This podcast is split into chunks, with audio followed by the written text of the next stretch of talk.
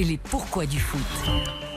Et oui, car Florian, vous nous expliquez ce matin pourquoi un élastique a bien failli coûter une finale de Coupe du Monde. Et oui, celle de 1938 en France, au stade Vélodrome à Marseille. La demi-finale oppose le Brésil à l'Italie, emmené par Giuseppe Meazza, un star du foot transalpin qui a donné d'ailleurs son nom au stade de l'Inter Milan. L'Italie ouvre le score et puis le match se tend un petit peu. Mais que se passe-t-il? Bah, 65e minute, Yves, les Italiens obtiennent un penalty, une balle de 2-0, une quasi balle de finale. C'est évidemment Meazza qui va le tirer. Oui. Et là se produit un incident inattendu. C'est-à-dire Eh ben, on parle souvent de marquage à la culotte dans le foot. Oui. Et le défenseur chargé de Meazza a pris ça au pied de la lettre, multipliant les tirages de maillot et de short. Résultat, au moment de poser le ballon sur le point de pénalty, en se baissant, l'élastique de son short lâche.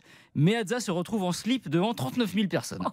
Et le gardien brésilien, évidemment, qui, qui commence à le chambrer. Et alors? Alors Meazza, loin de se démonter, avec une classe toute italienne, relève son bas de la main gauche, se recoiffe de la main droite et tire le penalty tout en tenant son short. Ah ouais. Il marque et envoie l'Italie en finale, finale qu'elle remporte contre la Hongrie, mais qu'elle n'aurait jamais pu jouer sans ce geste culotté. Merveilleux. Merveilleux. Merci beaucoup, Florian. Euh, il y aura.